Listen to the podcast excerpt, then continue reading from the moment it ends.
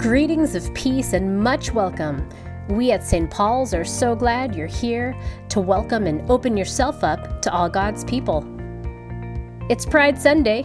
If you haven't gotten a chance to view our special Pride Sunday online service, look at the description for the YouTube URL.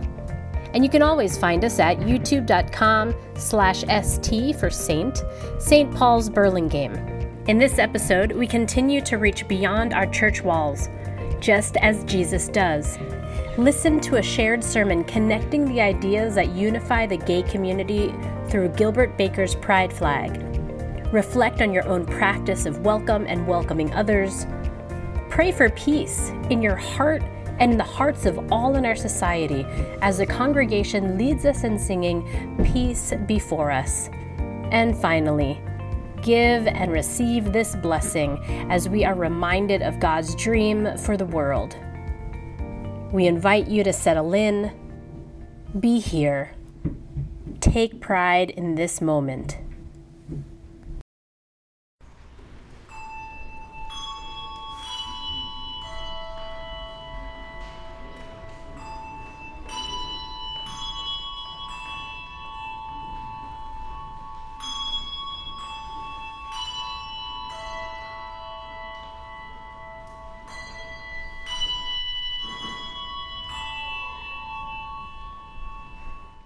So we wanted to share a little bit of this gay quote-unquote culture, what we take pride in, with you today. We wanted to reflect a little bit about the gay pride flag. So Gilbert Baker was an artist in 1978 who constructed or made a flag that included 8 colors. When they started creating this, they ran out of pink fabric, so we dropped the turquoise, and now you see the 6 colored flag as the official pride flag. It was adopted in 1979 after the death of LGBT activist Harvey Milk. So I've invited a few people who identify as lesbian, gay, bisexual, transgender, and anything beyond, plus, to share a bit of their wisdom from their own life experience with us. Let us now pray with the colors of the pride flag. Red is the top color in the rainbow flag. That is most appropriate because red in the rainbow flag represents life. As Jesus said, "I came that they may have life and have it abundantly." The creator of the rainbow flag, Gilbert Baker, said, "The flag is an action. It's more than just the cloth and the stripes. When a person puts the rainbow flag on his car or his house, they're not just flying a flag. They're taking action."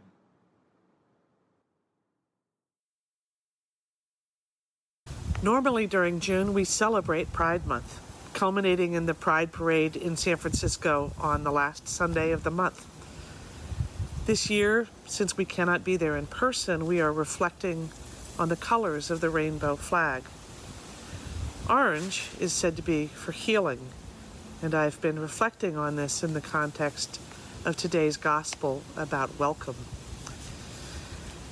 This past week, Mike Smith, who is the co-founder of the AIDS Quilt, also known as the Names Project, was commenting on making masks for people. And he said, in so many words, "You know, this is not my first pandemic." And it made me think, what does healing mean and what does welcome mean in a time of pandemic? What did it mean in the time of AIDS, when people died excluded and alone, with families unable or unwilling to see them? What does it mean in a time of COVID, when again a plague hits the most vulnerable and often people die alone? What does it mean in the time of our anguish over the way immigrants and Black people and others are treated, especially the way they are treated by our law enforcement agencies. None of us is immune. We have all been guilty of marginalizing others. The LGBT community has not been immune to racism. Communities of color have not been immune from marginalizing their queer sons and daughters. And people in every sort of cultural and political bubble fail to see others or to listen to them. It is the work of each of us to acknowledge that, to try to overcome it, perhaps to make up for it, at least partially. If that seems daunting, here is some good news. Even Jesus occasionally fell short at welcome, and it fell to a Canaanite or Palestinian woman to school him. A few chapters after today's gospel reading, in Matthew 15, a Canaanite woman comes to Jesus and asks for healing for her daughter. But Jesus and his disciples do not welcome her. Quoting, "Leaving that place, Jesus withdrew to the region of Tyre and Sidon. A Canaanite woman from that vicinity came to him, crying out, 'Lord, Son of David, have mercy on me. My daughter is demon-possessed and suffering terribly.'" Jesus did not answer a word, so his disciples came to him and urged him, "Send her away, for she keeps crying out after us." He answered, "I was sent only to the lost sheep of Israel." The woman came and knelt before him. "Lord, help me," she said. He replied, "It is not right to take the children's bread and toss it to the dogs."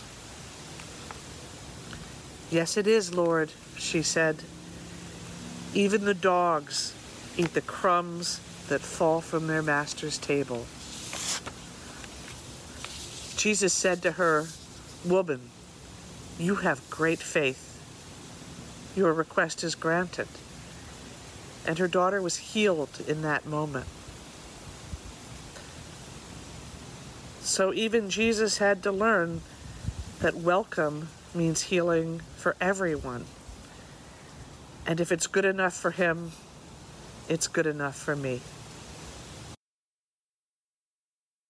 The yellow stripe in the rainbow flag represents sunlight. It is said that sunlight is the best disinfectant. The yellow in the rainbow flag reminds us to come out into the sunlight and to be seen as an LGBTQ person, but perhaps even more important, a supporter of LGBTQ people. Being seen and seeing yourself as your authentic self is critical for growth, just as a plant cannot thrive without sunlight. Now, coming out is fraught with all manner of anxiety. I honor all who have faced down that anxiety and pray that those who are frozen in fear might find the courage to come out into the sunlight and to be seen as an authentic child of God. As Jesus says in our gospel today, "Whoever welcomes you welcomes me, and whoever welcomes me welcomes the one who sent me."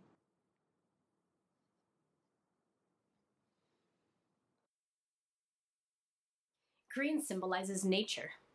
Just in this time right after Pentecost, the time that is ordered or ordinary, or as Julie says, green for growing. Just as this time is about God's creation, there's one message for people who identify as LGBTQIA+, that is ours and everyone else's, that we are all made in the image and likeness of God. That is our nature. every single human being, every single living thing. So in our common home, we've got trees and seas and mountains and rain and clouds, all part of God's common home with us, all part of God's glorious creation, all made in the image and likeness of God, and that is our nature. A lot of you have known me since I was very small and have probably picked up on the fact that I am not a very serene person most of the time. I am a lifelong nail biter.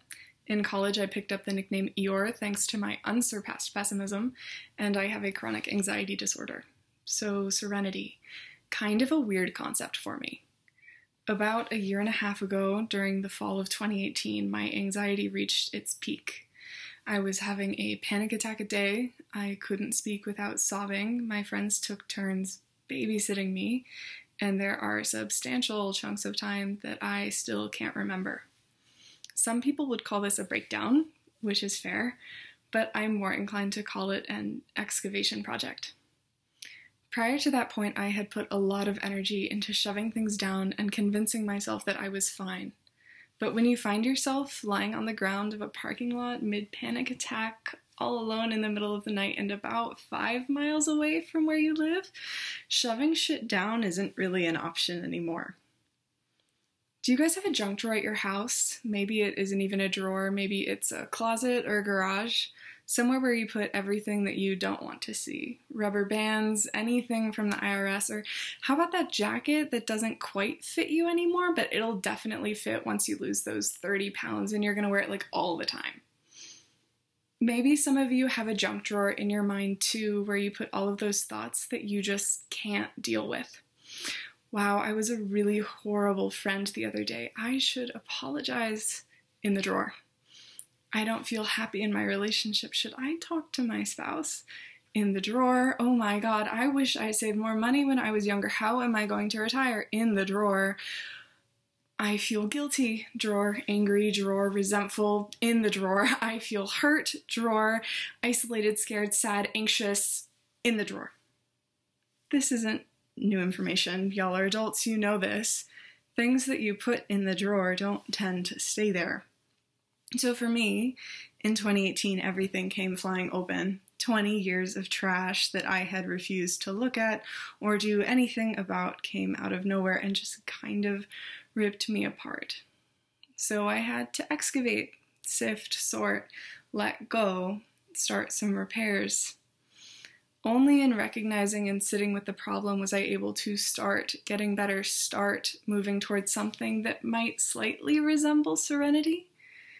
Getting to that lofty goal of deep peace and abounding joy or whatever is messy work that requires gentleness and honesty, and that is terrifying. We are living at a unique time in American history where our drawer is wide open.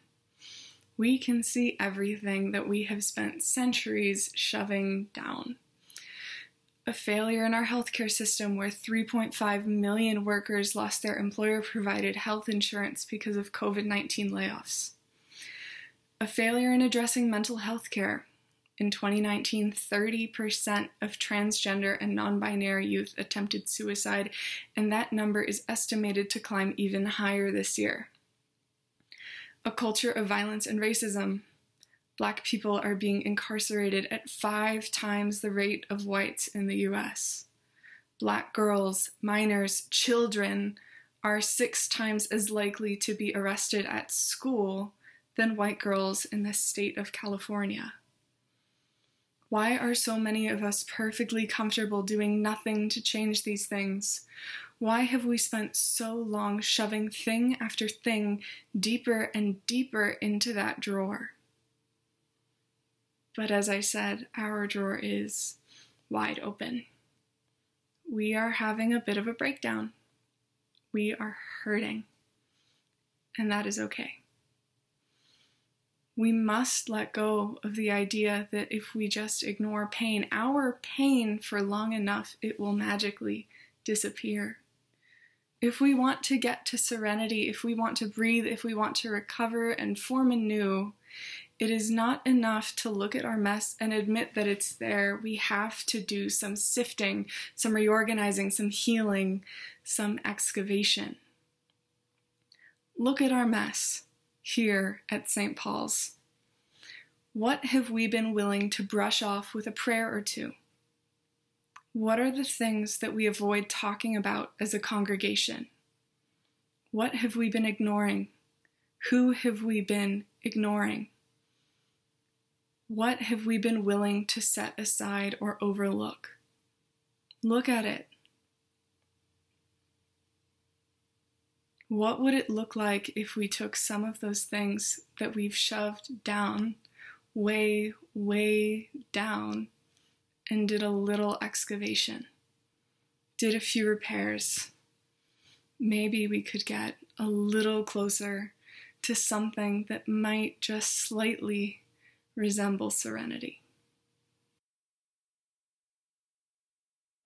As a gay person who's part of the Episcopal Church and who didn't grow up in the Episcopal Church, I'm really grateful for the inclusive spirit that pervades our congregation, our whole denomination. And today I wanted to talk about one person who helped make the Episcopal Church a more inclusive place, and that's Pauli Murray.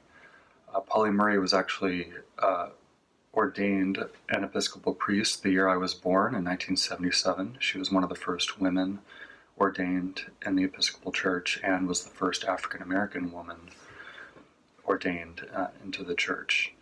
And that's the first thing I ever learned about Pauli Murray.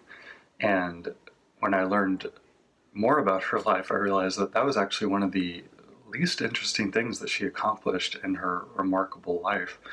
She was born in Baltimore, but grew up in North Carolina, and worked her way through Hunter College, Howard University Law School, where she was the only woman and graduated top in her class in the 1940s. She was an early civil rights activist. She got arrested for protesting bus segregation 10 years before Rosa Parks launched her famous boycott. And she was a foundational thinker for the civil rights movement, and then later, even more importantly, for gender equality. She is a woman who defied all convention. I consider her a prophet, and I encourage you to all learn more about her life. And for me, she definitely embodies the spirit of pride and the spirit of our really beautiful church. She's someone who certainly used her gifts to make a difference for others, even as she lived in a world that often didn't want her to use her gifts to make a difference for others. So I'm grateful for the life of Pauli Murray. Thank you. Gilbert Baker's flag is the most unifying for the entire gay community. So when we see the 6 colors on that one single flag, we know that our heads can be held up high. And within our community, like any big family, there are lots of little other unique identities. And the one other flag that I particularly resonate with right now, especially, is Daniel Cuesar's. So his flag includes the transgender symbol as well, in the white and blue and pink stripes, and black and brown for the marginalized communities within the LGBT community. So those arrows are pushing the movement for full, more full human rights for everyone. So gay or straight or everything in between, we all have work to do. We all have work to do to include all these expressions of God's identity, God amidst our community. Let us continue to welcome others, for when we welcome others, we welcome the one who sends them, bringing peace to us all. Happy Pride.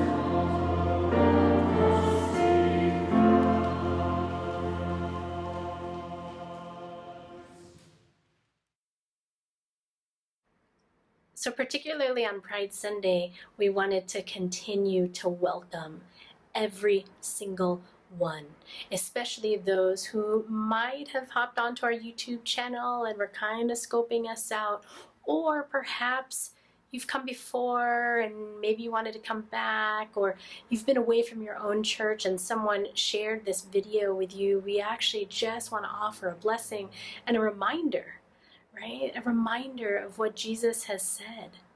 Jesus has said in the Gospel of Matthew, "Come to me, all of you who are weary and are carrying heavy burdens, and I will give you rest.